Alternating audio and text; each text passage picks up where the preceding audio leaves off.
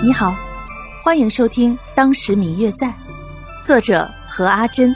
演播木西圆圆和他的朋友们。第一百三十八集。想让自己早早回家完成婚约，虽然早在方雨楠找到自己的时候，他便已经说过他会时常的写信给白若秋的父亲报告情况的，只是自己却从未写过信告诉父亲关于自己所经历的一切，只是不想让他担心。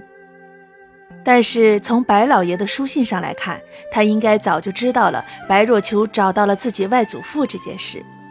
在信中，白瑶一再地向白若秋说道，不要责怪当年这件事谁对谁错，更不要责怪自己外祖父一家人，其实是他与他母亲私奔的，不怪刘老太爷这些年对外宣布自己的女儿在婚前暴病死去，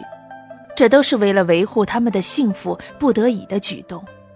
并且在信中也详细地说明了当年发生的事情。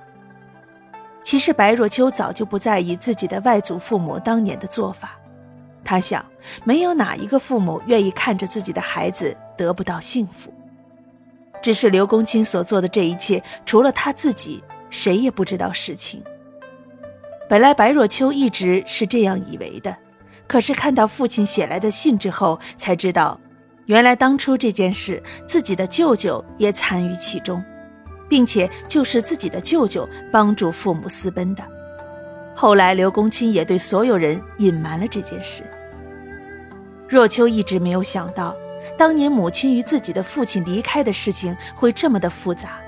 当听到冯渊告诉自己关于当年的事情的传闻时，其实他就挺吃惊的，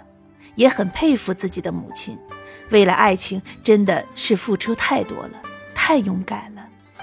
到现在自己都还没有勇气。比起自己的母亲来说，他的确差了很多。下午的时候，刘府的人很早就来了，请他过府去，白若秋独自一个人去了。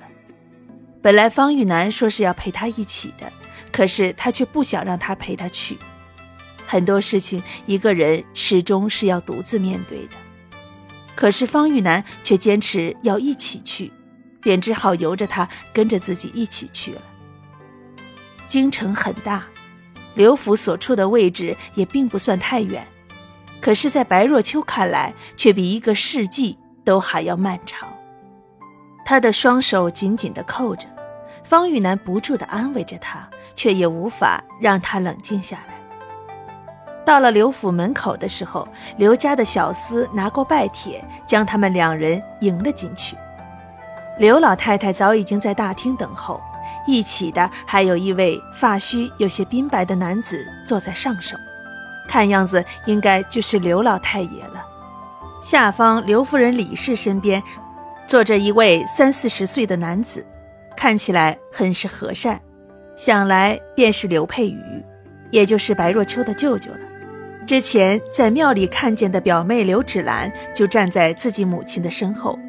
看见两人来了之后显得很是高兴，暗暗地与白若秋两人打了一个招呼。此外，在这屋里还有一个年纪二十二三岁左右的一个男子和一个年纪约莫二十岁左右的女子在一旁，看起来像是夫妻。嗯嗯，我最亲爱的小耳朵，本集已播讲完毕，感谢您的收听。如果你喜欢这本书，欢迎您多多的点赞、评论、订阅和转发哟。当然也可以在评论区留言，我会在评论区与大家交流互动的。喜欢这本书就给它点个赞吧，你的点赞和评论是我们创作最大的动力。感谢您的收听。